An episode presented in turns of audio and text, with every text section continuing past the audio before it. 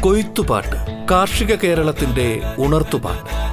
മലയാള മണ്ണിന്റെ കാർഷിക വിജയഗാഥകളും നൂതന കൃഷിരീതികളും.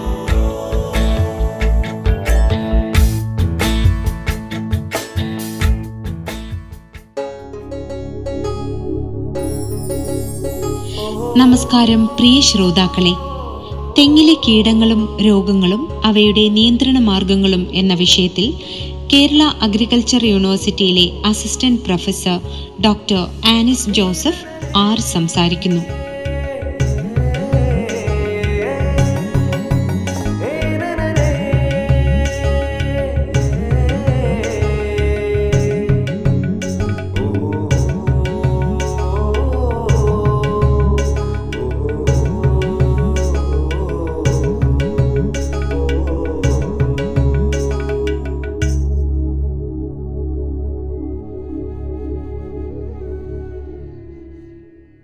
കേരളത്തിലെ ഏത് പുരയിടത്തിലും ഉള്ള ഒരു പ്രധാന വിളയാണ് തെങ്ങ്.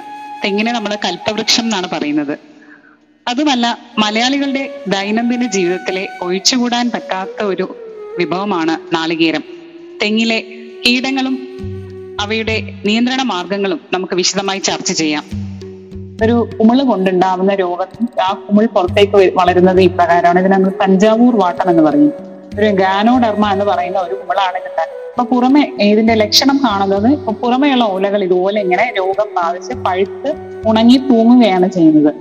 അതിന്റെ ഒപ്പം തന്നെ അതിന്റെ കടഭാഗത്ത് തടിയിൽ മുഴുവനായിട്ട് നമുക്ക് കാണാൻ പറ്റില്ല. തടി ഭാഗ കട ഈ കടഭാഗത്ത് നമുക്ക് ചെന്നീരൊലിപ്പ് പോലെ തന്നെ ഇങ്ങനെ ദ്രാവകം ചുവന്ന ഒരു ദ്രാവകം ഇങ്ങനെ ഒലിച്ചു വരുന്നത് കാണും. അപ്രകാരം ഇങ്ങനെ ദ്രാവകം ഒഴുകുന്നതിന്റെ ഒപ്പം തന്നെ ഈ പുറം പാളി ഈ തെങ്ങിന്റെ പുറം ഈ തോലിന്റെ പുറം പാളി ഇങ്ങനെ പാളികളായിട്ട് ഇങ്ങനെ ഇളകി ഇളകി പോകും. അപ്പോൾ അതിൽ പിന്നെ അത് കഴിയുമ്പോൾ നമുക്ക് ഇതുപോലെ ഈ കൂണിന്റെ വളർച്ച പുറമേ നമുക്ക് കാണാൻ പറ്റും. ആദ്യ ഘട്ടത്തിൽ നമുക്ക് കാണാൻ പറ്റില്ല. ചെന്നീരൊലിപ്പാണോ എന്ന് സംശയം തോന്നാം. ചെല്ലീര ആക്രമണമാണോ എന്ന് സംശയം തോന്നാം. പക്ഷെ ഇതെല്ലാം ഇന്റർ കണക്റ്റഡ് ആണ്. ചെല്ലി കയറുന്ന തുളയിൽ കൂടെ തന്നെ കുമിളുകൾ കയറും. അപ്പൊ കുമിളിന്റെ രോഗബാധ വരാം. അപ്പോൾ ഇപ്രകാരം കാണുകയാണെങ്കിൽ നമുക്ക് ആദ്യം നമുക്ക് ട്രൈക്കോഡർമ വളരെ നല്ല രീതിയിൽ നമുക്ക് ഉപയോഗിക്കാൻ പറ്റും. ഞാൻ ആദ്യം പറഞ്ഞിരുന്നു നമ്മൾ ട്രൈക്കോഡർമ സമ്പുഷ്ടീകരിച്ച ചാണകം നമ്മൾ നല്ല രീതിയിൽ നമുക്ക് മണ്ണിലിട്ട് കൊടുക്കുകയാണെങ്കിൽ ഇതുപോലെ രോഗഹേതുക്കളായുള്ള കുമിളുകളെ നല്ല രീതിയിൽ തന്നെ അത് നിയന്ത്രിക്കും. പിന്നെ പറഞ്ഞിരിക്കുന്ന കൃത്യം അളവിലുള്ള എല്ലാ രാസവളങ്ങളും എല്ലാം കൃത്യമായിട്ട് ജൈവവളവും കൃത്യമായിട്ട് കൊടുക്കുക. പിന്നെ രോഗം ബാധിച്ച് ദ്രവിച്ചുണങ്ങി നിൽക്കുന്ന തെങ്ങുകൾ ഇതുപോലെ പല തോട്ടങ്ങളിലും പോകുമ്പോൾ നമുക്ക് കാണാൻ പറ്റുന്ന ഒരു കാഴ്ചയാണ്. ഇതുപോലെ ഇങ്ങനെ ഈ ഗാനോഡർമ വളർന്നു നിൽക്കുന്ന വളരെ വലിപ്പത്തിൽ പ്ലേറ്റ് പോലെ വളർന്നിരിക്കുന്ന വലിപ്പത്തിലിരിക്കുന്ന ഗാനോഡർമയുള്ള തെങ്ങുകളൊക്കെ ഇങ്ങനെ നിർത്തിയിരിക്കുകയായിരിക്കും. പക്ഷെ അങ്ങനെ നിർത്തുമ്പോൾ എന്താ പ്രശ്നം എന്ന് പറഞ്ഞാൽ ആ കുമ്പിളിന്റെ സ്പോറ് മറ്റ് തെങ്ങുകൾ ആരോഗ്യമുള്ളവയിലേക്കും കൂടെ കയറുകയും തെങ്ങ് മാത്രമല്ല ഒരുവിധപ്പെട്ട വൃക്ഷങ്ങളെല്ലാം ബാധിക്കുകയും ചെയ്യണം. അപ്പൊ രോഗം ബാധിച്ച് ഇപ്രകാരം കുമിൾ പുറത്തേക്ക് വളർന്നു വരികയാണെങ്കിൽ ആ രോഗം ബാധിച്ച തെങ്ങിന്റെ തടിയുടെ ചുറ്റും ഒരു അറുപത് സെന്റിമീറ്റർ ആഴത്തിൽ ഒരു കിടങ്ങ് പോലെ മുപ്പത് സെന്റിമീറ്റർ വീതിയിലും കിടങ്ങ് ഉണ്ടാക്കി ഇടുന്നതിൽ കൂടെ നമുക്ക് ആ രോഗം മറ്റ് തടികളിലേക്കും മറ്റ് വൃക്ഷങ്ങളിലേക്കും പടരുന്നത് നമുക്ക് നിയന്ത്രിക്കാൻ പറ്റും. പിന്നെ ട്രൈക്കോഡർമ ചേർത്ത് വേപ്പിൻ പിണ്ണാക്ക് ഒരു തെങ്ങിന് അഞ്ച് കിലോഗ്രാം എന്ന തോതിൽ നമുക്ക് കൊടുക്കാം. പിന്നെ സമ്പുഷ്ടീകരിച്ച ചാണകം നമുക്ക് അതിൽ വളർത്തിയെടുത്ത ചാണകം നമുക്ക് ട്രൈക്കോഡർമ വളർത്തിയ ചാണകം നമുക്ക് കൊടുക്കാൻ പറ്റും. പിന്നെ നാല് ദിവസത്തിൽ ഒരിക്കൽ തടം നനച്ചു കൊടുക്കുക. പിന്നെ പുതയിട്ട് കൊടുക്കുക. പിന്നെ വാഴ ഇടവിള കൃഷിയായിട്ട് ചെയ്യുന്നത് നല്ലതാണ്. ഇപ്രകാരമുള്ള തോട്ടങ്ങൾ. പിന്നെ വേനലിന് നമ്മൾ എന്താണെങ്കിലും നമ്മൾ നനച്ചു കൊടുക്കുക എന്നുള്ളതാണ്. പിന്നെ വേരിൽ കൂടെ നമുക്ക് രൂക്ഷമാവുന്ന സാഹചര്യത്തിൽ നമുക്ക് വേരിൽ കൂടെ ഹെക്സാകോണസോൾ രണ്ട് മില്ലി നൂറ് മില്ലി വെള്ളത്തിൽ രണ്ട് മില്ലി എന്ന തോട്ടിൽ നമ്മൾ റൂട്ട് ഫീഡിംഗ് ആണ് വേരിൽ കൂടെ ചെയ്യുന്നതാണ്. പിന്നെ രോഗം നന്നായി ബാധിച്ച തെങ്ങുകളാണെങ്കിൽ അതിന്റെ തടത്തിൽ നമുക്ക് ഒരു ശതമാനം വീര്യത്തിൽ ബോധോ മിശ്രിതം അല്ലെങ്കിൽ പോയിന്റ് രണ്ട് ശതമാനം വീര്യത്തിൽ ഹെക്സകോണസോൾ അതായത് നാൽപ്പത് എൺപത് മില്ലി നാൽപ്പത് ലിറ്റർ എന്ന വെള്ളത്തിൽ നമുക്ക് തടത്തിൽ ഒഴിച്ചു കൊടുക്കാം. അപ്പോൾ ആ രോഗഹേതുക്കളായ കുമിളുകളെ നമുക്ക് നശിപ്പിക്കാൻ പറ്റും. ബോഡോ മിശ്രിതം ചെയ്യുന്നതും വളരെ നല്ലതാണ്. മഴക്കാലത്തിന് മുമ്പായിട്ട് നമ്മൾ ബോഡോ മിശ്രിതം സ്പ്രേ കൊടുക്കുന്നതും മണ്ണിൽ ഒഴിച്ചു കൊടുക്കുന്നതും എന്തുകൊണ്ടും ഇതുപോലെ ഫൈറ്റോക്സോറ ഗാനോഡർമ ഫിത്യം പോലെയുള്ള രോഗഹേതുക്കളായ കുമിളുകളെ നമുക്ക് നല്ല രീതിയിൽ തന്നെ നിയന്ത്രിക്കാൻ പറ്റാവുന്നതാണ്.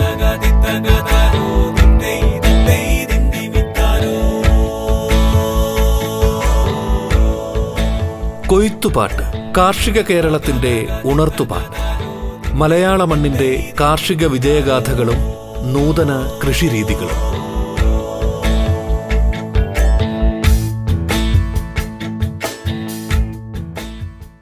ഓലചീയൽ ഓലചീയൽ പേര് പോലെ തന്നെ. ഇങ്ങനെ കാറ്റ് വീഴ്ച ബാധിച്ച തെങ്ങുകളിലാണ് പ്രധാനമായിട്ടും ഓല ചീച്ചൽ സെക്കൻഡറി ആയിട്ട് വരുന്നത്. അപ്പോൾ ഇപ്രകാരം വരുന്ന ഇത് ഒരു ഇതൊരു കുമിൾ രോഗം തന്നെയാണ്.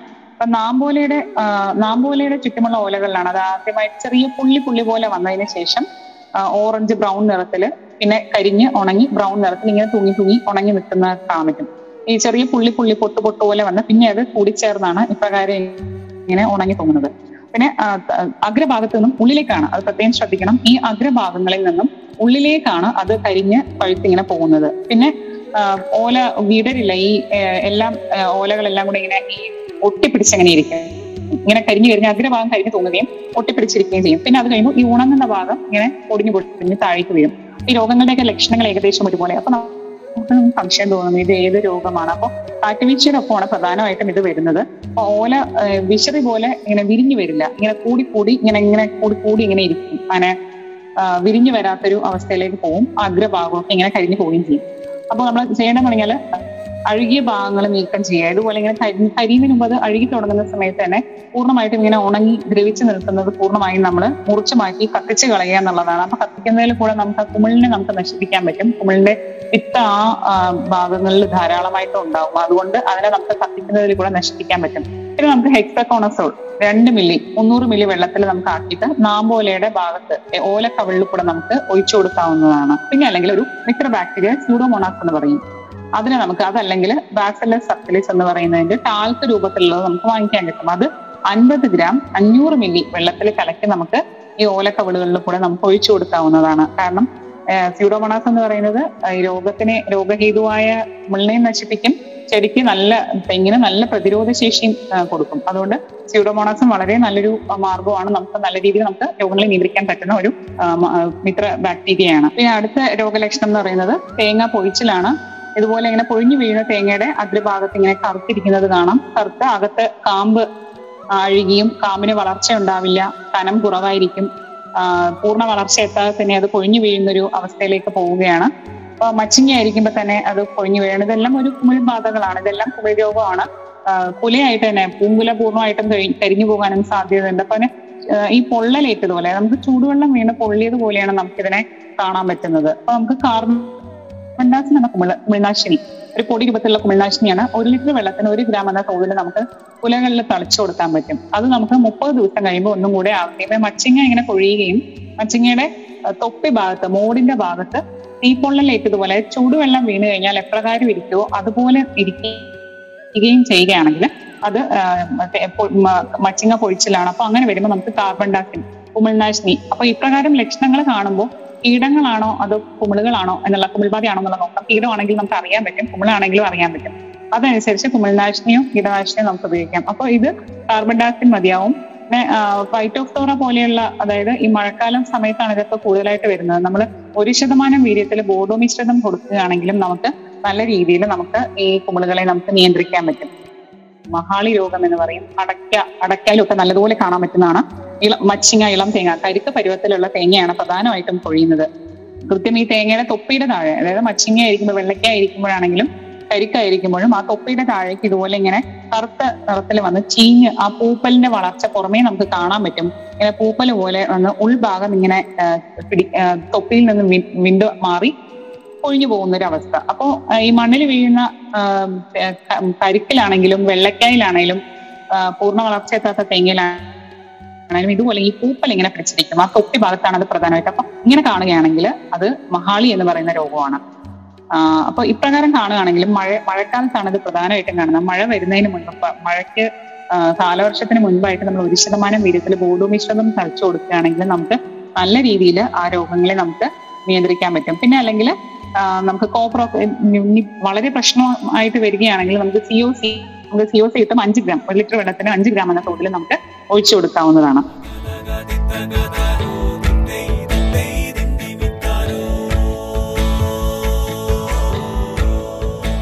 കൊയ്ത്തുപാട്ട് കാർഷിക കേരളത്തിന്റെ ഉണർത്തുപാട്ട്. മലയാള മണ്ണിന്റെ കാർഷിക വിജയഗാഥകളും നൂതന കൃഷിരീതികളും. ഇടവേളയ്ക്ക് ശേഷം കൊയ്ത്തുപാട്ട് തുടരും.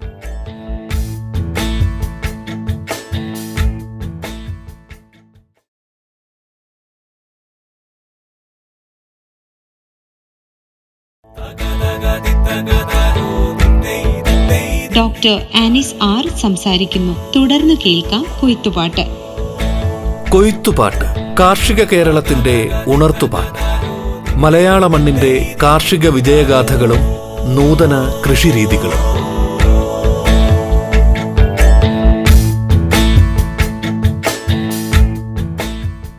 ഇലപ്പുള്ളി രോഗം. ആ പേര് പോലെ തന്നെ ഇങ്ങനെ ചെറിയ പുള്ളിയായിട്ട് വരുന്നു. അതായത് മഞ്ഞ നിറം വട്ടത്തിൽ ഒരു ബ്രൗൺ കുത്ത് പോലെ വരും. ചുറ്റും ഒരു മഞ്ഞളിപ്പ് ഉണ്ടാവും അതിങ്ങനെ കൂടി കൂടി അവസാനം ഉണങ്ങി കരിഞ്ഞ് ഓലകൾ പൂർണമായിട്ടും കരിഞ്ഞ് പോകുന്ന ഒരു അവസ്ഥയിലേക്ക് പോവുകയാണ്. അപ്പൊ രോഗ തീവ്രത കൂടുകയാണെങ്കിൽ ഓലയുടെ നല്ലൊരു ഭാഗം അപ്പൊ ഓല നല്ലൊരു ഭാഗം പോവുകയാണെങ്കിൽ എന്താ സംഭവിക്കുക? തെങ്ങിന്റെ ആരോഗ്യത്തെ പൂർണമായിട്ടും ബാധിക്കും. തെങ്ങിന്റെ വളർച്ച മുരടിച്ചു പോകുന്നു. മച്ചിങ്ങ പിടിക്കാതെ പോകുന്നു. തേങ്ങ കൊഴിഞ്ഞു പോകുന്നു കരിക്ക് കരിക്കിന്റെ വലിപ്പം കരിക്ക് പ്രായത്തിൽ കൊഴിഞ്ഞു പോകുന്നു കൊപ്പയ്ക്ക് ഗുണമേന്മ ഇല്ലാതെ പോകുന്നു അപ്പോൾ അങ്ങനെയൊക്കെ സംഭവിക്കുകയാണ്. അപ്പൊ അങ്ങനെ ഇല ഈ ഇലപ്പുള്ളി രോഗം വരികയാണെങ്കിലും നമുക്ക് ഒരു ശതമാനം വീര്യമുള്ള ബോഡോ മിശ്രിതം തന്നെയാണ് നമുക്ക് ചെയ്യാവുന്നതാണ്. പിന്നെ അല്ലെങ്കിൽ പ്രൊപ്പിക്കോണസോൾ എന്ന് പറയുന്ന ഒരു കുമിൽനാശിനുണ്ട് പ്രൊപ്പിക്കോണസോൾ. അത് ഒരു ലിറ്റർ വെള്ളത്തിന് ഒരു മില്ലി എന്ന തോതിൽ നമുക്ക് തളിച്ചു കൊടുക്കാവുന്നതാണ്. പിന്നെ പ്രധാനമായിട്ടും ശ്രദ്ധിക്കേണ്ട ഒരു കാര്യം ഇതുപോലെ വീഴുന്ന മച്ചിങ്ങ അല്ലെങ്കിൽ വെള്ളയ്ക്ക അല്ലെങ്കിൽ ഈ കരിക്ക് ഇങ്ങനെ കൊഴിഞ്ഞു വീഴുമ്പോഴത്തേക്കും അതിനെ നമ്മൾ എടുത്ത് പൂർണമായിട്ടും നശിപ്പിച്ച് കളയുക എന്നുള്ളതാണ്. രോഗം വരച്ച കമ്പോസ്റ്റ് കുഴിയിലോ ഒക്കെ ഇട്ട് കത്തിക്കുക അല്ലെങ്കിൽ വേസ്റ്റിന്റെ ഒക്കെ ഇട്ട് കത്തിച്ച് കളയുക എന്നുള്ളതാണ്. അപ്പോൾ നമ്മൾ ആ രോഗഹേതുക്കളായ കുമിളുകളെ നമ്മൾ അവിടെ വെച്ച് നിയന്ത്രിക്കുക എന്നുള്ളതാണ്. പിന്നെ ട്രൈക്കോഡർമയും സ്യൂഡോമോണാസും ഒക്കെ നമുക്ക് മണ്ണിൽ ആ, ഇനി നമുക്ക് എപ്പോ വേണമെങ്കിലും നമുക്ക് നല്ല രീതിയിൽ ഉപയോഗിക്കാവുന്നതാണ്. അതിന്റെ അത് കൂടിപ്പോയാലോ നമുക്ക് ഒരു പ്രശ്നവുമില്ല നമുക്ക് മണ്ണിലെ തന്നെ നമ്മൾ മിത്ര കുമിളുകളെ സമ്പുഷ്ടീകരിച്ച് നിർത്തുകയാണെങ്കിൽ നമുക്ക് ഒരു പരിധി വരെ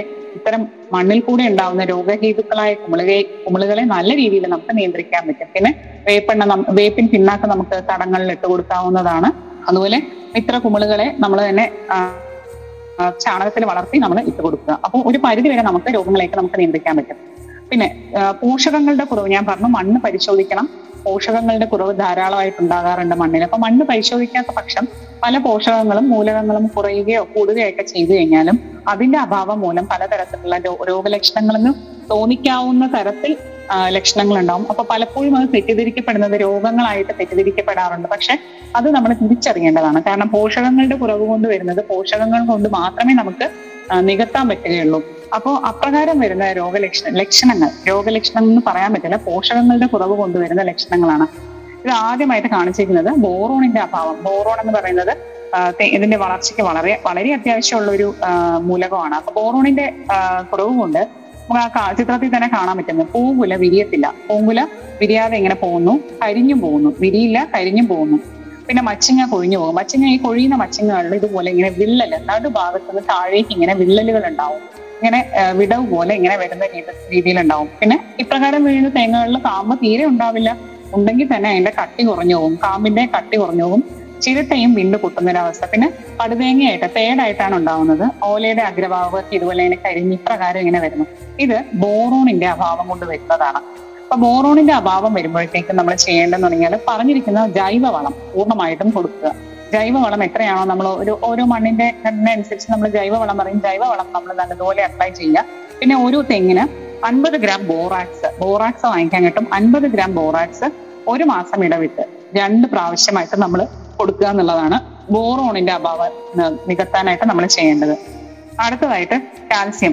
കാൽസ്യം കുറഞ്ഞു കഴിഞ്ഞാൽ ആ ഓലയുടെ ഇത് നമുക്ക് കാണാൻ പറ്റും. പൂമ്പോലകളിലൊക്കെ ഒരു നേർത്ത വെളുത്ത വരകളായിട്ട് തുടങ്ങും. പിന്നെ ഹരിതകം ഇങ്ങനെ ക്രമേണ കുറഞ്ഞു കുറഞ്ഞ് ഇളം പച്ച നിറത്തിൽ ഇങ്ങനെ ആ ഓല ഇങ്ങനെ ഇങ്ങനെ ലെയർ ലെയർ പോലെ ഇങ്ങനെ ഒരു പ്രത്യേക തരത്തിൽ ഇങ്ങനെ മടക്കുകളായിട്ട് ഇങ്ങനെ പ്രത്യക്ഷപ്പെടും. ഇതാണ് കാൽസ്യം കുറയുന്നതിന്റെ പ്രധാനപ്പെട്ട ലക്ഷണം. അപ്പൊ ഇവിടെയും നമ്മൾ മണ്ണ് പരിശോധന നടത്തിയിട്ടുണ്ടെങ്കിൽ ആ മണ്ണിന് കുമ്മായത്തിന്റെ അളവ് കുറവാണോ കൂടുതലാണോ നമുക്ക് അറിയാൻ പറ്റും. തീർച്ചയായും കുറവായിരിക്കും. കാൽസ്യം കുറയുമ്പോഴാണ് ഇപ്രകാരം ഒരു ലക്ഷണം വരുന്നത്.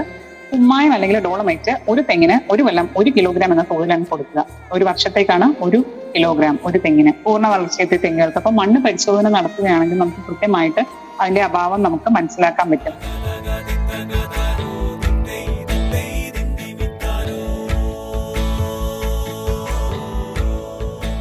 കൊയ്ത്തുപാട്ട് കാർഷിക കേരളത്തിന്റെ ഉണർത്തുപാട്ട്.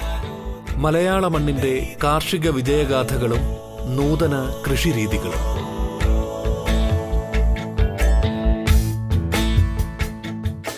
മഗ്നീഷ്യം എന്ന മൂലകത്തിന്റെ കുറവ് കൊണ്ടുവന്നിരിക്കുന്നതാണ്. ഇതും തീർച്ചയായും ഒരു രോഗമാണോ എന്ന് തന്നെ തീർച്ചയായിട്ടും പലപ്പോഴും തെറ്റിദ്ധരിക്കപ്പെടാം. അപ്പൊ മൂപ്പത്തിയ ഓലകൾ മൂപ്പത്തിയ ഇളം ഓലകൾക്കല്ല മൂപ്പത്തിയ ഓലകളിലാണ് ഇതിന്റെ ലക്ഷണങ്ങൾ കാണുന്നത്. മഞ്ഞളിപ്പായിട്ടാണ്. ഈർക്കൽ ഒഴികെയുള്ള ഭാഗങ്ങൾ പൂർണമായും മഞ്ഞളിച്ച് പോകും. ഈർക്കൽ പച്ച നിറത്തിലിരിക്കും ബാക്കിയുള്ള ഭാഗം മഞ്ഞളിച്ച് വരും. അപ്പൊ സൂര്യപ്രകാശം നേരിട്ട് പതിക്കുന്ന ഓലകളിൽ മഞ്ഞളിപ്പ് നല്ല പ്രകടമായിട്ട് തന്നെ പ്രത്യേകിച്ച് നന്നായിട്ട് വളരെ നല്ല നിറത്തിൽ നല്ല മഞ്ഞ നിറമായിട്ട് കാണാൻ പറ്റും. അപ്പൊ ഇങ്ങനെ കാണുകയാണെങ്കിൽ അത് മഗ്നീഷ്യത്തിന്റെ കുറവ് കൊണ്ടാണ് നമ്മൾ ഡോളമൈറ്റ് ആണ് ഉപയോഗിക്കുന്നത്. കാൽസ്യത്തിന്റെ കുറവിന് നമ്മൾ ഡോളമൈറ്റ് ഉപയോഗിക്കുന്നുവെങ്കിൽ ഡോളമൈറ്റ് തന്നെ മതിയാവും. ഒരു കിലോഗ്രാം ഒരു കൊല്ലം ഒരു തെങ്ങിന് ഒരു കിലോഗ്രാം എന്ന തോതിൽ നമുക്ക് കൊടുക്കാവുന്നതാണ്. പിന്നെ അല്ലെങ്കിൽ മഗ്നീഷ്യം സൾഫേറ്റ് ആയിട്ട് നമുക്ക് വാങ്ങിക്കാൻ കിട്ടും. അത് അര കിലോ ഒരു തെങ്ങിന് അര കിലോ എന്ന തോതിൽ നമുക്ക് കൊടുക്കാം. അപ്പൊ അപ്രകാരം ചെയ്തു കഴിഞ്ഞാലും നമുക്ക് മഗ്നീഷ്യത്തിന്റെ കുറവ് നമുക്ക് നിയന്ത്രിക്കാൻ പറ്റും. അപ്പൊ ഇതൊക്കെയാണ് പ്രധാനമായിട്ടുള്ള പ്രതിവിധികൾ ബോറാക്സ് ബോറോണിന്റെ അഭാവം വരുമ്പോൾ ബോറാക്സ് മഗ്നീഷ്യത്തിന്റെ കുറവ് വരികയാണെങ്കിൽ മഗ്നീഷ്യം സൾഫേറ്റ് പിന്നെ കുമ്മായത്തിന്റെ കുറവ് വരാം കാൽഷ്യം കുറഞ്ഞു വരികയാണെങ്കിൽ നമുക്ക് മഗ്നീഷ്യത്തിന് കാൽഷ്യത്തിന് നമ്മൾ കുമ്മായം അല്ലെങ്കിൽ ഡോളമൈറ്റ് ചെയ്യാറുണ്ട്. പിന്നെ മഗ്നീഷ്യത്തിന് സെപ്പറേറ്റ് ആയിട്ട് മഗ്നീഷ്യം സൾഫേറ്റ് നമുക്ക് കൊടുക്കാം. കാൽഷ്യത്തിന്റെ കുറവാണെങ്കിൽ നമുക്ക് കുമ്മായം കൊടുക്കാവുന്നതാണ്. പിന്നെ പൊട്ടാസ്യത്തിന്റെ അഭാവം വരും. പൊട്ടാസ്യം വളരെ കൂടുതലായിട്ട് വേണ്ട ഒരു വിളയാണ് തെങ്ങ്.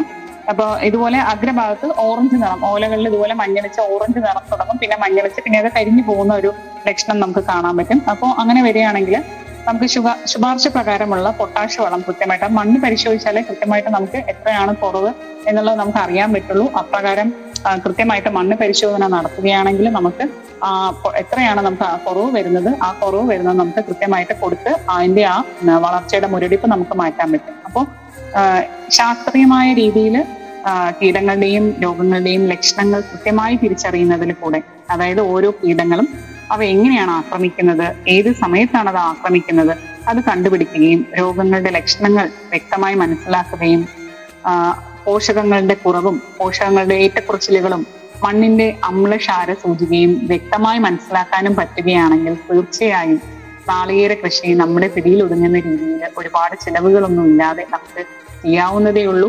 അപ്പോൾ എല്ലാവരും നല്ല രീതിയിൽ നിങ്ങൾക്ക് എല്ലാവർക്കും നാളികേര കൃഷി ചെയ്യുവാനും വീട്ടുവളപ്പിലും വലിയ തോട്ടങ്ങളിലാണെങ്കിലും നല്ല രീതിയിൽ ചെയ്യുവാൻ എല്ലാവർക്കും സാധിക്കട്ടെ എന്ന് പറഞ്ഞുകൊണ്ട് നിർത്തുന്നു. നന്ദി.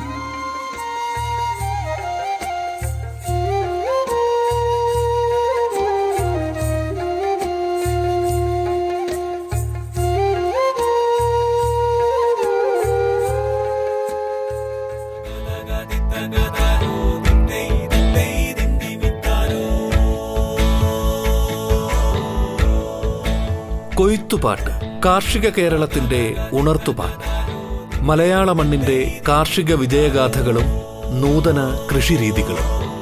കൊയ്ത്തുപാട്ടിന്റെ ഇന്നത്തെ അധ്യായം പൂർണമാകുന്നു.